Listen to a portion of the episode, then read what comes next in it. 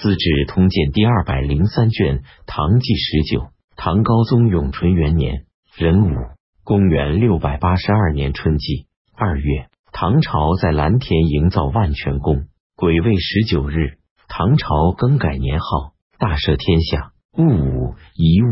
唐朝立皇孙李重照为皇太孙。唐高宗打算为他开设府署，设置官署，询问吏部郎中王方庆的意见。王方庆回答说：“晋和齐都曾立皇太孙，太子的官署就是皇太孙的官署，未曾听说太子还在东宫，而另外又为皇太孙设置官署的。”唐高宗说：“从我创始，可以吗？”回答说：“三王不互相承袭礼仪，有什么不可以？”于是王方庆奏请为皇太孙设置师傅等官。后来，唐高宗一律这样做不合古法，始终没有任命。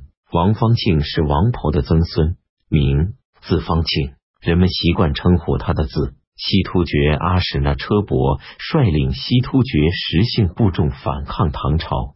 夏季四月甲子朔初一出现日食，唐高宗因关中地区发生饥荒，米价每斗涨至三百钱，准备前往东都洛阳。丙寅初三，从京师长安出发。刘太子建立国家政事，让刘仁轨、裴炎、薛元超辅佐他。当时因出行匆促，随从人员有在中途饿死的。唐高宗顾虑途中多草野盗贼，命令监察御史魏元忠在皇帝车驾前后检查。魏元忠接受命令后，即查看长安万年县监狱。从中找到一名神采和语言都与众不同的盗贼囚犯，命令解除他的枷锁，让他外面套上官服，骑马相从，和他一起食宿，托付给他整治盗贼的任务。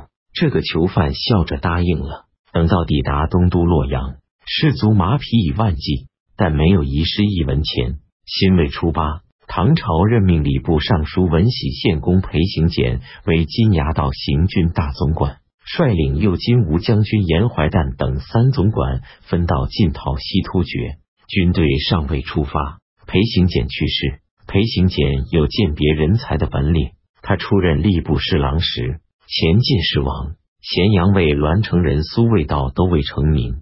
裴行俭初次见面就对他们说：“二位以后一定先后担任掌管全选官吏的职务。我有年少的儿子，愿意托付给你们。”当时王的弟弟王勃与华阴人杨炯、范阳人卢照邻、义乌人骆宾王都以文才而享有盛名。司列少长伯李敬玄尤其器重他们，认为将来一定容显文达。裴行俭说：“读书人的堪当重任，应当首先在于度量见识，而后才是才艺。王勃等虽有文才，而气质浮躁浅露，哪里是享受爵位俸禄的材料？”杨炯稍微沉静，应该可以做到县令、县长。其余的人能得善终，就算幸运了。后来王勃渡海时落水被淹死，杨炯死在银川县令任上。卢照邻因患顽症不能治愈，投水自尽。骆宾王因谋反被处死。王苏味道都任掌管全选官吏的职务，正如裴行俭所预言。裴行俭担任将帅。所提拔的将佐如成务挺、张谦旭、王方义、刘敬同、李多作、黑池长之，后来都成为名将。裴行俭曾命令随从取犀角、麝香，结果遗失了。皇帝下令赏赐裴行俭马和鞍，礼部令史在送给他时，因马跑得太快，结果马倒鞍破，这两个人都畏罪逃走。裴行俭派人将他们召回。对他们说：“你们都错了，你们为什么这么过分的小看我呢？仍然和从前一样对待他们。打败阿史那都之时，缴获玛瑙盘一个，宽二尺多。他让将士观赏。军礼王修烈捧着盘子上台阶时，跌了一跤，将盘子摔碎了。王修烈很害怕，叩头流血。裴行俭笑着说：‘你不是故意的，哪里至于这样？’不再有惋惜的表情。”高宗下诏赐给他缴获的阿史那都之等的资产金器三千多件和三千多头各种牲畜。他都分给亲戚朋友和属下将领，几天内全部分光。阿史那车薄包围攻越城，安西都护王方义率军援救，在伊利水打败敌人，斩首千余级。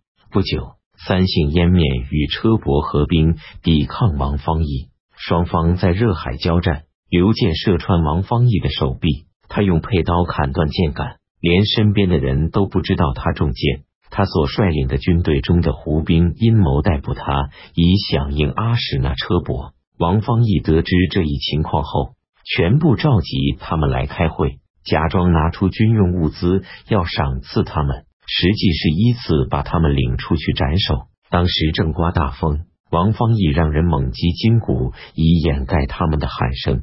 杀了七十多人，他们的同伴都没有发觉。接着，王方义又分别派遣副将袭击阿史那车堡，湮灭，将他们打得大败，擒获酋长三百人。于是平定西突厥。严怀旦最后也没有领兵出发。王方义随后改任夏州都督，被召入京商议边境的事务。高宗看见他衣服上有血渍，询问他。他才陈述了热海苦战的情况。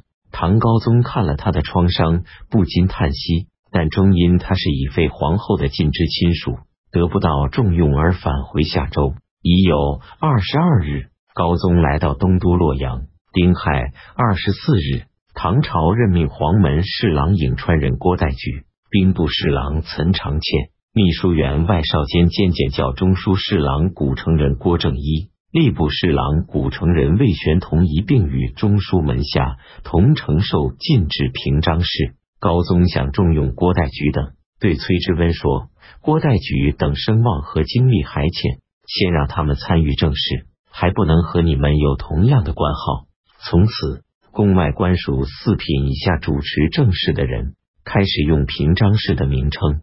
岑长倩是岑文本哥哥的儿子。这以前。魏玄同任吏部侍郎，上书指出全选官吏中的弊病，认为君主的根本应当是委任人而督责他成就事业。所委任的人适当，则被使用的人自然精干。所以周穆王任命伯为太仆正，说谨慎选择你的属官，这是让各部门各自寻找职位低的官员，而天子任命职位高的官员。到了汉代。得到人才都是先由州县授官，由太傅、太尉、司徒、司空、大将军等五府征召任用，然后提升进入朝廷。自魏晋以来，选官才专门委托吏部，以天下的广大、世人的众多，而交托于几个人之手，用个人写的公文来衡量他的才能，按官府的文书档案去考察他的品行。即使公平如秤，明澈如同水和镜子，还会能力有所极限，照是有所穷尽。何况所委托的人不适当而发生愚昧无知和偏袒的弊病呢？希望大致依照周代、汉代的办法以补就位。近以来的失误，奏书上达，没有被采纳。五月，东都洛阳下连绵大雨，乙卯二十三日，洛水泛滥。淹没居民房屋一千余家，关中地区先水灾后旱灾、蝗灾，接着又流行瘟疫。一斗米涨价至四百钱，两京之间的路上死尸横七竖八，相互枕藉，甚至发生人吃人的惨状。唐高宗封泰山后，又想变封五岳。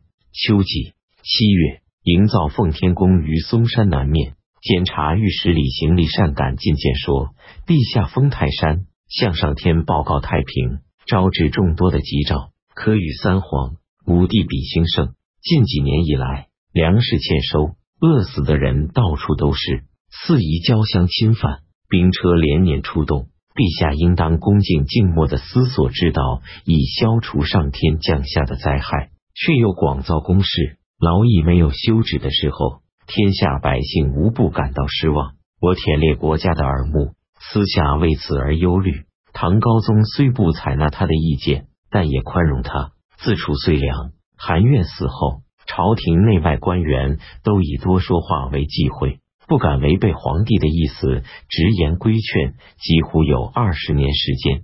及至李善感开始进谏，天下人都高兴，称之为凤鸣朝阳，认为是天下太平的征兆。高宗派遣宦官沿长江运送奇异的竹子，准备栽种在宫院中。宦官们征用船只装载竹子，到处自行暴虐。路过荆州时，荆州长史苏良嗣将他们囚禁起来。上书直言极谏，认为为取得远方奇异物品，烦扰沿途百姓，恐怕不是圣人爱护人民的本意。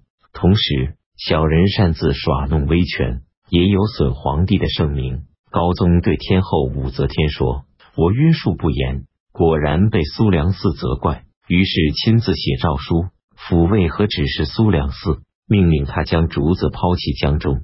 苏良嗣是苏世长的儿子，前州都督谢莹和天后武则天的意志，逼迫零陵王李明自杀。高宗深为惋惜，前州都督府官署都因此被免职。”后来谢睡在平阁，与婢妾十多人在一起。一天夜里丢掉了脑袋。后来垂拱年间，李明的儿子灵陵王李俊，离国公李杰被天后武则天杀死。有关部门没收他的家产，得到谢的脑袋，已被涂上漆，做成成庙器皿，题款为谢。这才知道是李明的儿子当年派刺客取走了他的脑袋。